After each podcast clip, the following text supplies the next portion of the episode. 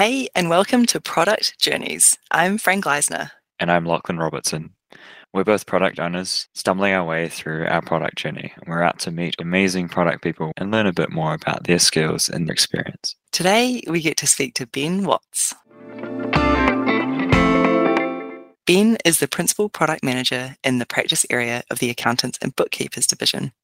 In this episode, we talk everything from the art of visual communication, senior stakeholder engagement, jobs to be done frameworks, and making sure you grab those opportunities that will push you out of your comfort zone. Have fun.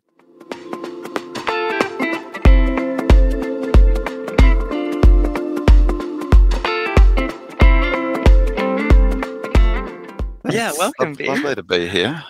It's very nice to have you on the podcast. I don't think Lauchlan knows, but I've known Ben since I was five. So we've had a pretty, Maybe pretty old, longer. long, possibly even longer. Okay, well, we always start with your background or your journey. It is product journeys. So kick us off, Ben, and tell us what's your journey into product and how did Ah. you get into a product manager role? Simple, logical steps. No, I actually studied design. High school, I really just loved creating stuff and building stuff and making stuff. So design, like I designed for Remix magazine, high end fashion, and was working in magazine houses and branding, stationery, posters, posters for gigs for friends, friends starting little small businesses. It was cool. I freelanced for seven years doing that and just had awesome flexibility and worked on it's funny because you end up at Xero and you're working with small businesses but i was able to do that before helping them brand themselves and create an identity and you kind of see them going through all the struggles and having cool ideas of what a startup could be and then funnily like being a freelancer i had to do my gst returns i had to do my annual tax returns all of that kind of stuff that here i am at a company that that's what we do and i guess funnily as well like being a graphic designer, that art of visual communication is a skill that I still use every day today as a product manager. Yeah, so global financial crisis, 2008, you know, the bottom fell out of the economy. People didn't want to pay for printers to print things. So a lot of my graphic design requests became, hey, can you design this web thing for us instead? Because they felt like it was more reusable. So I jumped on lynda.com and upskilled in web design and WordPress. And then my girlfriend at the time and I, we went off and lived in Latin America for two years. And so I freelanced and did stuff for people back in New Zealand from the beach in Oaxaca and places like that. It was it was awesome living the nomad dream. So that was kind of the transition into digital. And then while I was away, I got offered a job by a friend who I met while I was freelancing, who'd started a small e-commerce startup with their partner. So I came we came back to New Zealand. I worked for them as a designer and a project manager because I could talk to people and got my hands dirty and everything because it's a startup and you can do that. I had some successes, had some failures, but ultimately I transitioned out of design because I hate having my designs constantly critiqued. And I was better at talking to people than it was at design, it turned out. So I did that full time for them. Had a nightmare project where we blew the budget out, lost money, stressed people out. It was freaking horrible. And actually, my dad was the one who says, like, hey, I heard about this agile thing. Maybe you want to check it out. So I convinced them to pay for me to go do an agile course, which kind of changed my perspective on things, which was pretty cool. After that, I got approached by ASB, who were trying to build out their digital department, which is another funny story about how I got that connection through a connection. But the draw of a grown up salary when I was like starting a family and grown up hours and grown up levels of stress was just like too strong. Yeah, I went over to ASB when they were founding their digital team, which is where I met a guy called Levi Allen, who will know from around Xero. Uh, so he interviewed me at, at ASB, met me on my first day because my actual manager was sick, and he and I worked together on a bunch of projects. Then he left, went to Xero, and I was pretty pissed off about that. And then six months later, I got a message from Richard Egerton, who's still a recruitment guy here today, going, "Hey, do you want to come work at Xero? And uh, the rest is history. I came over. Levi founded up the Xero Projects team in Auckland. Took that to market, commercialized it, grew the Auckland office. And during that time, I transitioned from product owner into product manager. And yeah, Xero was really growing. Got to meet awesome people. Like, I think Penny's still around. They were trying to convince us to own Bills. Sorry, Penny, that we didn't take you up on that. It was not quite the Wild West. Things were starting to come together then, but it was times where you, you just had to put your head down and figure out ways to do things. And yeah, then I followed Levi into the practice side of the business. So the products we do for accountants and bookkeepers. And yeah, I'm unofficially, officially the principal product manager in the practice space. And here we are. There you go. Quite a journey. Quite a journey. Like I said, simple, logical steps, right? I reckon the yeah. beaches, wow. the South American beaches sounded like, oh, like, like seriously, after I came back and when I was looking at a career choice, I was Googling digital nomad, best careers for digital mm-hmm. nomad. Turns out doctor is the best career for a digital nomad. So, yeah. Who'd have known? Who'd have known? Who'd have known? I guess that there's obviously in this day and age with the ability to now remote work, that perhaps working from a beach idea might be quite That's a lot more right. accessible. Good internet connections, all you need. Sort of. You mentioned doing an agile course being one of your realization points. Yeah. Could you talk through a little bit more around what was that epiphany that you sort of described? Ah, uh, I mean, the epiphany when we're doing service design, right? So service offerings, you're committing to a certain scope up front, right? We would literally write functional specifications that would go down to the letter of what the client was going to get. And so that gives you no flexibility. You have to deliver on that. So either you're going to lose money on it or I don't know, you're going to cut quality, right? If you guys are familiar with the iron triangle, something has to give time or scope or quality. And so those were the only levers you had to play with. Either we'd lose money or we'd have to skimp on quality. And so agile and the idea that you could sit down with the client and go, hey, you know what? We're running out of money. This is more complicated than we thought because it's all bespoke software. We reckon the biggest bang you can get for your buck is actually over here, and we'll shave off this scope. And you can't do that when it's not your money. They're going to hold your toes to the fire and go, no, you said you'd do this for us. And you said it would cost this much. What do you mean you want to not do it all? Do it. We've got a contract that says you will.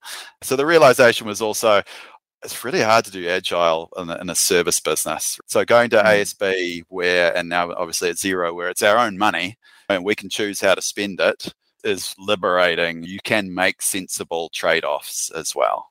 And to be honest, to be able to be transparent and honest with your stakeholders, you do not want to tell your client in a service organization that things are not going well. That's not an easy conversation to have, mm. but you need to have it, right? So, yeah. I didn't realize you did design for so long. How or what's things that you use now in your role that you can draw off from that experience in particular?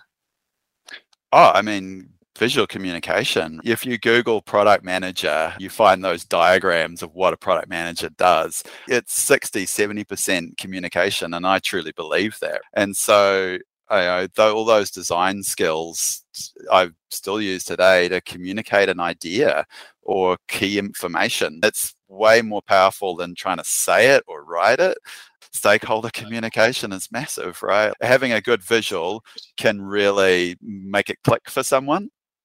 And there's nothing better than a stakeholder going to you, going, hmm, how's it going to work for this? And you go, oh, I've got a visual for that. Boom, here it is. And they're like, yeah, okay, I get it. The other thing you learn in design is what is the key message or piece of information that you're trying to communicate. If you're designing a poster for someone driving past and you want them to go to your website, you can't make it really tiny in the corner. I often think about if these people could walk away with one thing, just one thing that they remember from my presentation, what is it?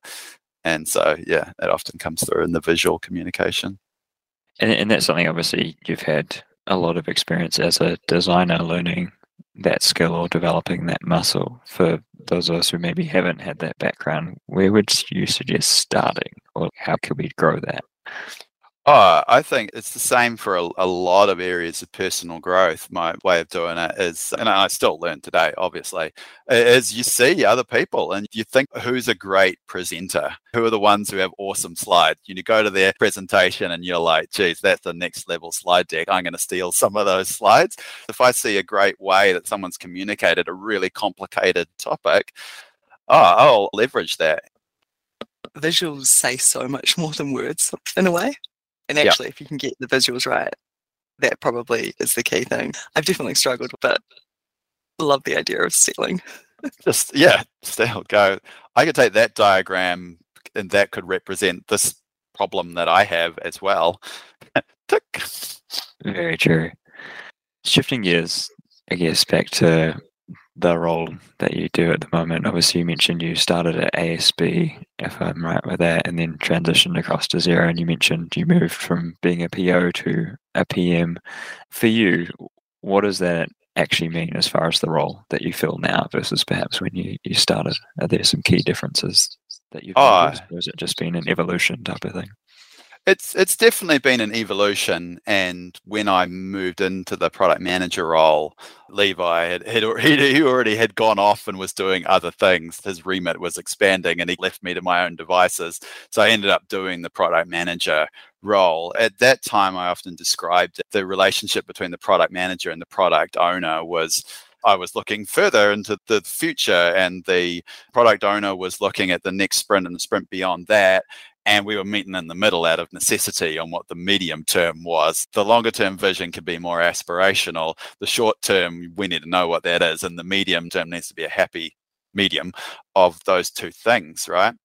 And the other key differences are obviously, well, one, you're managing people, and there is just a different level of stakeholder you tend to deal with. So yeah, we get those opportunities to get in front of those super, super senior stakeholders, go to present to execs or general managers, present at conferences and Xerocon, that kind of thing. Yeah, cool. You also mentioned a lot of people in your journey as well. How important are those relationships in the pivoting points so important. I've had all my jobs and all my promotions or whatever have been by virtue of knowing people. I feel like if I was ever going to leave Xero and go somewhere else, it would be because there were people there that I really, really wanted to work with, or I knew if I went there, it's going to be a good place to work with because these are really, really good people. There's nothing worse than having a role where you don't gel with the other people uh, and you also find some people that fill in those gaps that then maybe not your strong points. And I've been lucky enough to find that on a few occasions, especially at Xero. That's awesome. Have you ever had an experience of working with people that you don't gel with? Oh, yeah, definitely. Definitely. And often it's a communication thing. Oh, I mean, we used to be big into DISC as well at Xero, which was the kind of framework for understanding people and their communication preferences. Actually, I really liked it. It really helped me understand, particularly direct people, and that I could be direct back to them, even though I'm more of a, a collaborator type person. But it helped me understand a lot of direct managers that they would just fire things at me and it was okay for me to fire something straight back at them to tell them they were wrong and they would be like okay cool that's cool rather than be like oh god and actually as you start to deal with more senior managers as well you find a lot more direct thinkers and you often have a much less of their time so they're just going to be direct because they don't have much time and so getting used to that form of engagement if that's not your natural preference takes some work, um, but you get used to it.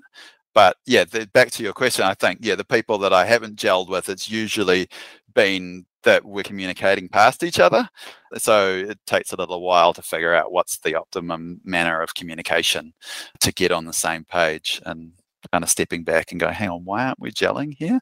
Are you coming at this from a different angle? Do you have a different understanding? Do you have a different motivation on this? There you go to rewind and ask the question because I'm not sure I have yet. Imagining you're at a barbecue, how do you describe what you do in your job to someone?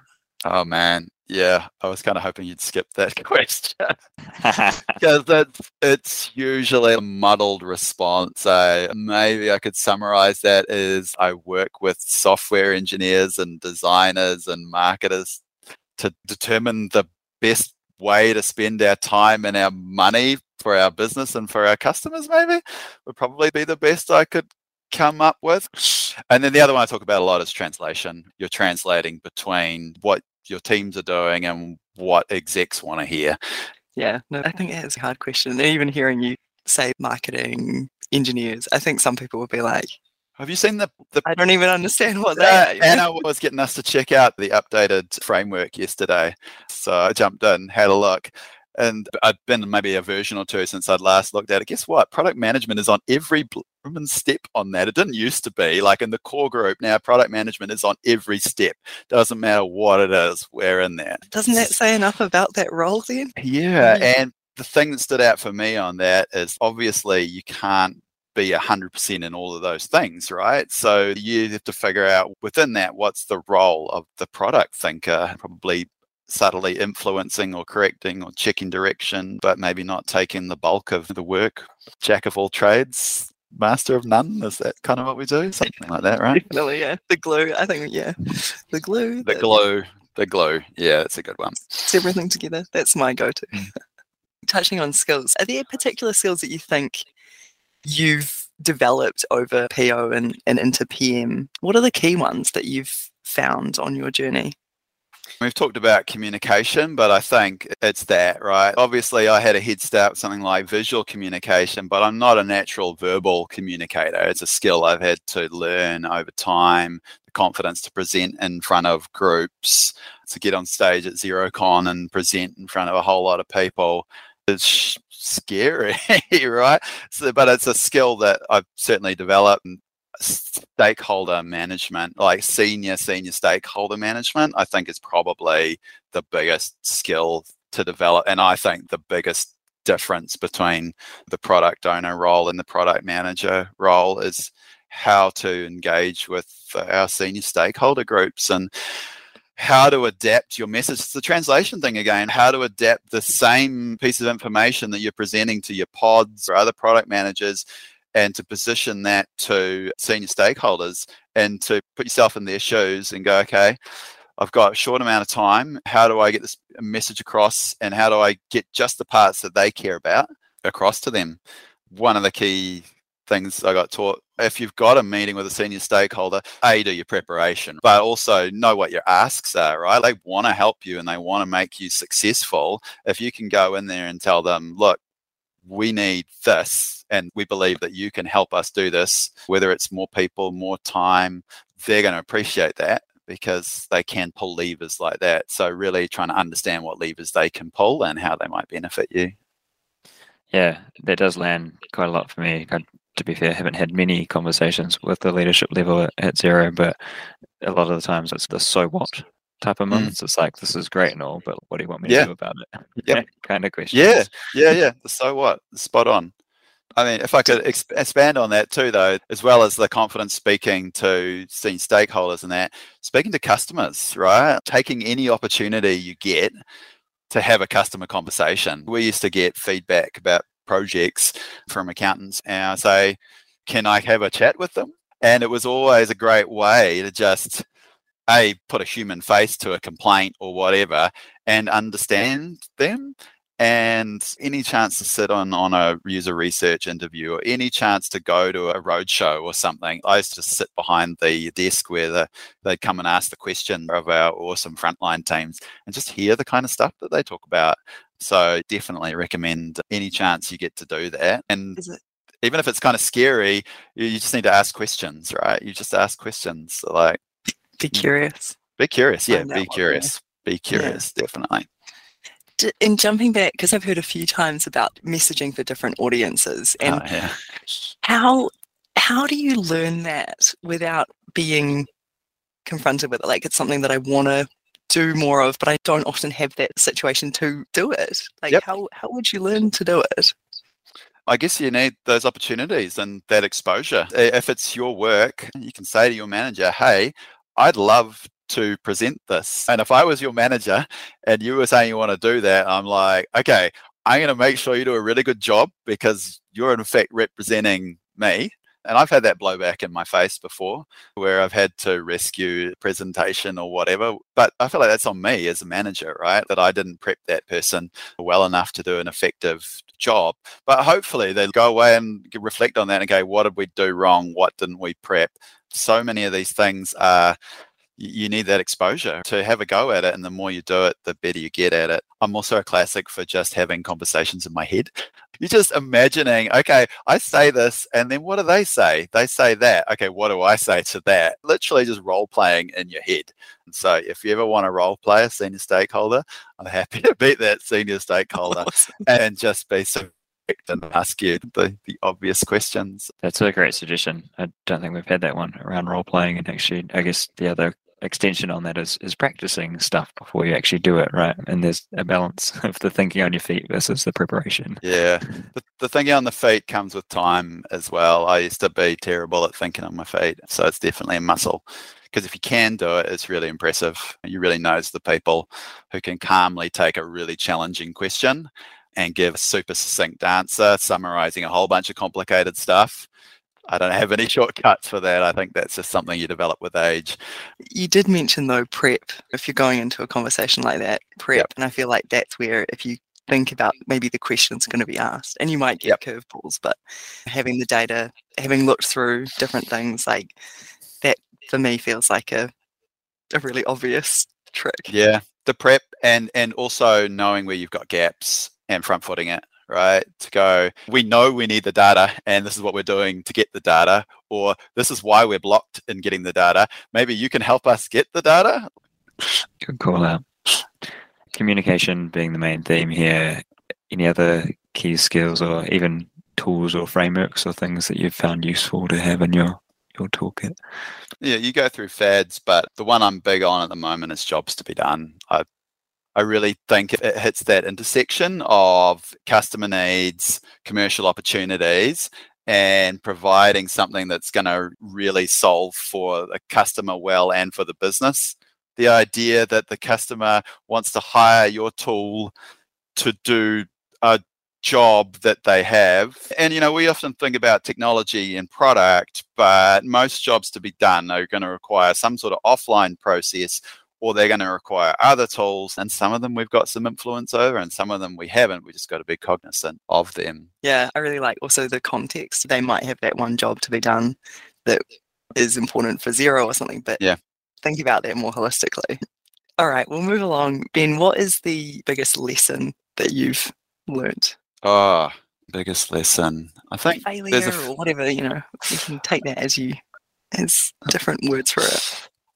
One of the really formative lessons I learned was when I was a designer, you just kind of want to make it look nice. And I can remember, I think it might have even been Levi, I'd mocked up something and he's like, Yeah, but what problem does that solve? and you're like, Yeah, what problem does that solve? So uh, kind of similar to the jobs to be done conversation, always understanding what problem are you trying to solve is probably one. The other two are probably the ones I've already touched on. If you ever get an opportunity to talk to a customer, talk to the customer. And when you're going into the senior stakeholder meetings, meetings what's your ask? Yeah, perfect. Uh, last big question before we get into our quick fire ones. What would you say is your biggest accomplishment or the thing you're most proud of?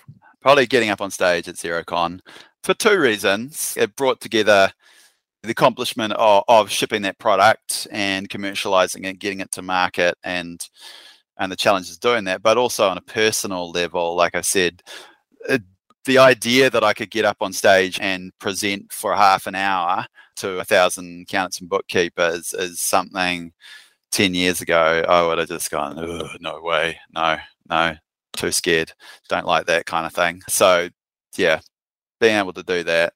Yeah. Love it. All right, let's switch gears to our, our quick questions. I'll kick us off. Could you tell us about your favorite book or article, or at least just something you'd recommend in that space? Yeah, definitely. Competing Against Luck for Jobs to Be Done by Clayton M. Christensen. awesome. Uh, for more of that people leadership, I loved Trillion Dollar Coach about Bill Campbell. Also, Radical Candor, fan of that. And Good Strategy, Bad Strategy. I feel like that's just like a foundational read I've read it a couple of times. Every time I read it, I get something else out of it. Also a fan of Empowered. Nice one. Heaps of goodies there. Go to podcasts.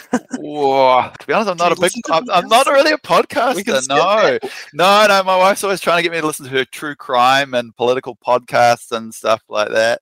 Just You know, recommend her ones that she loves. Well, yes. Oh gosh, reply all, but that's stopping. Gone by lunchtime. It's good New Zealand political podcast. There's a great one if you're, you're trying to learn Spanish called uh, No Hay Dos, but that's my that's my music time. I like to listen to Spotify if I'm on the train. So I, I'm Okay. just thinking about product all the time. So yeah. That's fair. You can also give us a music recommendation as well. oh, that's where I got a shout out for Villainy, the Xero Band, uh, with Neil up in Auckland, and my brother's the guitarist. Yeah, there you go. Shout out to There you go. Villainy. Nice. Good old Kiwi music. Thing you're most grateful for. Oh, apart from health and all of that good stuff, it's good to live in a country, a little country at the bottom of the world sometimes. Certainly at Xero, I think it's those opportunities to grow and learn with a massive amount of autonomy and trust.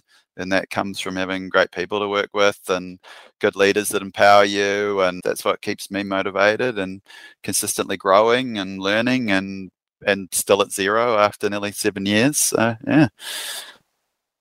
Nice. Thank you. Is there anything else you want to share? Any other takeaways or calls to action? take any opportunities that are presented at you. If someone says to you, hey, they've got a school group coming in, do you want to talk to them about how you do product? Say yes. if someone goes, hey, do you want to come along and talk to this client? Say yes. If someone says, hey, do you want to come and uh, sit in on the stakeholder meeting? S- say yes. Those opportunities don't always come along. And if you don't say yes, people will stop asking you put yourself out there. It can feel awkward, but the more that you do it, the more confident you'll be, right? And Love and that. you get more visible. And the more people know who you are, the better it is, I think, in the product product world at Xero. And it's big, big help. Going back to those relationships. That is, um, that's Back really to those advice. relationships. Thank you. It's, it's it's also not just who you know, but possibly more importantly, who knows you, especially when there's something going on with your product. Even if you don't know those people, you want them to know that they should come to you. So, how do you get that visibility and those relationships so that key people will say, go talk to Fran, that kind of thing? Yeah, definitely. Very cool. Well, thank you so Awesome. much, Ben. Thanks for your time. And Not at all. yeah, always fun. Always Um, fun.